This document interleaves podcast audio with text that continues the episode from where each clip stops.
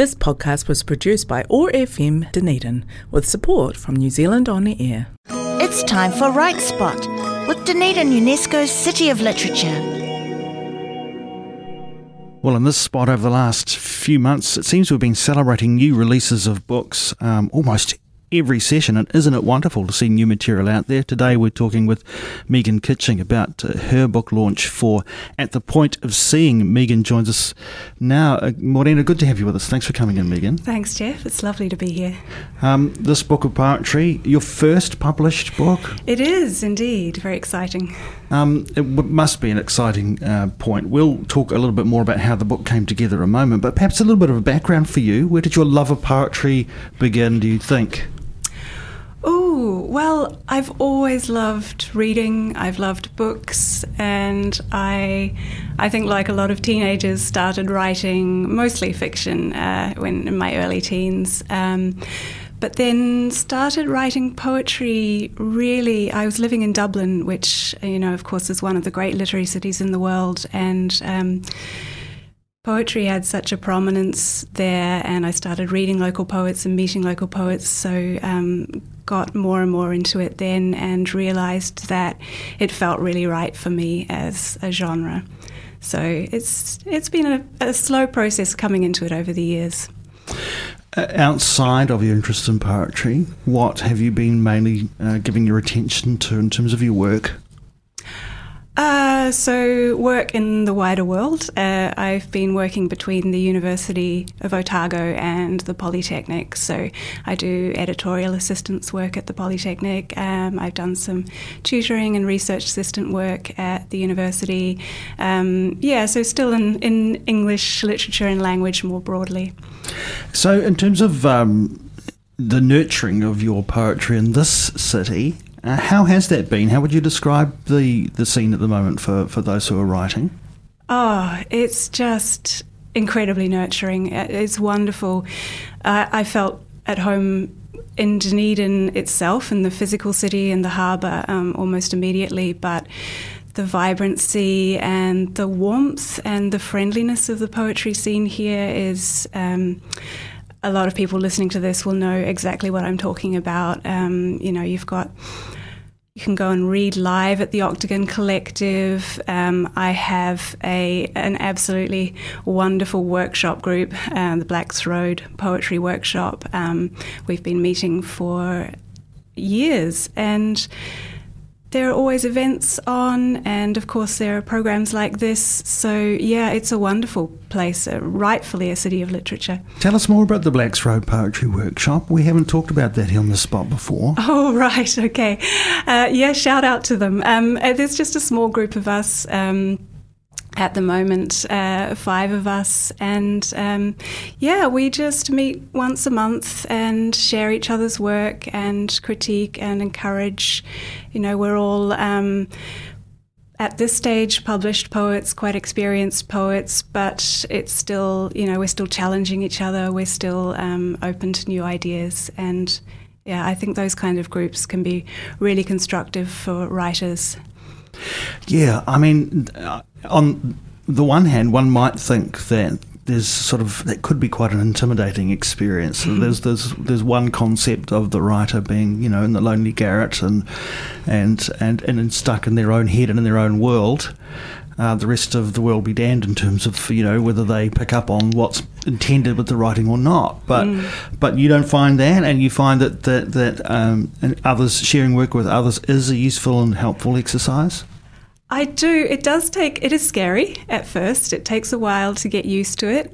Um, and everyone finds their own comfort level. Some people do best if they just write alone and then, you know, share it at, at publication stage. Other people like to write even in the early stages with other people around um, and then share it, share very early drafts. Um, I'm definitely in between. I like to spend a lot of time, solitary time, with my writing. But um, but yeah, if you find the right group of people and just that encouragement, and it also tunes you as a reader as well.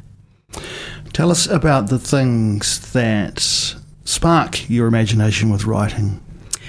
Ooh, with the poetry, I just keep coming back to the natural world, to the environment, um, just seeing what's out there really uh, in the coastlines, in the trees and the birds. Um, I go for long walks, and yeah, a lot of the things that have inspired poets since time immemorial, really. You're in a good part of the world for that, aren't you? Absolutely. We like to think so, anyway. Oh, it's just gorgeous. Mm. Um, okay, so let's talk a little bit more about this collection at the point of seeing. Mm-hmm. Um, at what stage did the work on this begin in terms of bringing it together as a as a, a book? Yeah, the poems individually were written. Um, probably going back about five years, but mostly over the last few years. And then it's really been um, sort of over the last two years, I started bringing it together. Of course, it was then in manuscript form and going through the process prior to publication. And who has been instrumental along the way in making this possible. It's never just you, is it? It's not. No, that's the thing with a book. Um, the writing, which is a joyful process, that's mostly solitary, but. Oh, of course, countless people. Um, I mean, most of all, of course, the amazing team at Otago University Press, um, Sue Wootton and her team there. Um, the uh, in early 2021, I had um, a residency out at Broad Bay with the Caselberg Trust. Um, so, in memory of Elizabeth Brooke Carr, who was a um, wonderful Dunedin writer, and as part of that, stepping into the residency, that was part of um, thinking, right, I'm going to put together a collection. Uh, and then various friends have read both individual poems and then um, I got a couple of friends to look at the manuscript itself. And yeah, I'm sure I'm forgetting people. It's just a, it's, and the designers and the editors at, um, at the press. You were the inaugural Caselberg Trust uh, Elizabeth Brooke Carr Emerging Writer Resident. Mm, um, tell us a little bit about about why these residencies are, are useful for people in, in your situation. Well, this one in particular, uh, this was my first uh, residency, the only one that I've held so far. So it's it's a lovely affirmation. First of all, you know, it can take a little bit of um, confidence to say, right, I'm going to devote myself to writing, um, and of course, you get the space and the time. Um, this was in a lovely cottage out on the peninsula, which was a really just there's something in the water out there. I, I, mm. it's just a very inspirational environment. I, I, can't believe how much I wrote out there. Um, yeah, so it's just having the time and the silence, and then um, yeah, the, the affirmation that people are are interested in supporting your work. I suppose it provides some focus as well, right? You you you feel like you have to be productive in a situation like that. Yes, yes, absolutely. I was quite intimidated when I first arrived. The cottage is full of artwork and books by you know all these amazing writers who've been there before, and I thought, oh, I don't know if I can uh, work here. But that that quickly went away, and yes, as I said, it was an amazingly productive time. Talking with Megan Kitching about at the point of seeing uh, this book will be launched at uh, the University Bookshop.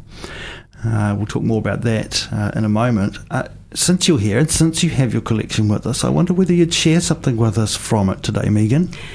Of course, I'd love to. Um, so I'll just read a short poem. Uh, it's the poem that's excerpted on the cover. Um, it's called Growing Advice, and the advice is this quite odd sentence I came across in a gardening guide, a New Zealand gardening guide, um, which tells us to, at all costs, avoid the twisted or winding pathway so often seen in the small garden situated on the corner where two streets meet. So I read that and I thought, what do you do with that advice? Uh, so I made a poem out of it, growing advice. You can make it work if you're at all handy, hunkered, and humble. It costs only rain and the sun's incandescence. Avoid hatless noons, along with the twisted complicity of leafy time unwinding. Bump the wheelbarrow up the pathway, tread, rake, tease, and weed. So often peas will bloom as soon as you're seen in flip flops and crocuses flag your small vernacular seasons, because the garden is making something of you, situated on the border of dirt and thumb, the corner with its step over wall where two streets grow neighbourly and flora and animal meet. I'm sure that will resonate with many of our listeners, keen gardeners, no doubt.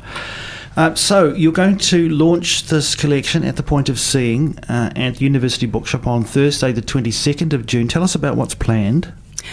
Well, I hope it'll be a lovely warm event on the winter solstice. Um, so, yes, hosted by uh, the absolutely amazing University Bookshop. Um, so, yes, doors open around five thirty. There'll be refreshments. Um, and time to catch up and look around the bookshop. And uh, Carolyn McCurdy, the wonderful Carolyn McCurdy, uh, member of the Black Ro- Blacks Road Poetry Workshop, I should say, um, she's going to launch the collection. Uh, Carolyn will be well known to lots of Dunedin people. Um, I think Sue Wootton will say some words on behalf of the press, and uh, I will say a few words too and read some poems. And yeah, I, I hope that um, that there will be yeah, it'll be a really nice atmosphere and that lots of people can make it out. Um, so, yes, it's on the 22nd, and people can find out more about that on the, uh, on the City of Literature website. Um, the University Bookshop and Otago University Press Facebook pages. The invitation would be up there. And all welcome along to that, and also welcome, of course, to purchase this beautiful collection at the point of seeing. Um, uh, tell us about the artwork. I always love to know uh, where that's come from. I haven't seen this book. You hold it up to me, and I'll have a look at it. And um, there we go. So it's a, a beautiful, uh, gnarled and twisted tree. Tell us more about that. Yes, it's a stunning image. I'm incredibly fortunate. My brother, John Kitching, is a really gifted photographer, and he. Uh, so, first of all, I thought, well, I have to ask him if he'll allow me to have an image of his on the cover. And he's taken this photograph of a shelter belt down in Southland where the macrocarpa trees are really exposed to the winds. And so, it's this incredibly intricate um, image of tree branches, tree forms, but also becoming human forms. So um, I, I think it's mesmerising and hopefully invites people to look more closely as well, which is what I hope the collection does. So it's just perfect. Megan Kitching, thanks so much for taking some time to join us here on OAR FM for our Dunedin UNESCO City of Literature Write Spot. All the best with the launch and your continued work. Where to from here, by the way? Well, today on to work, um, and then with the book, I don't know. As a, um, we've talked about, it's my first collection. So once we release it into the wild, um, we'll we'll see how it does, and I'm really looking forward to that. Megan Kitching, thanks for joining us. Thank you, Jeff. It's been a pleasure. This podcast was produced by OAR FM Dunedin with support from New Zealand On the Air.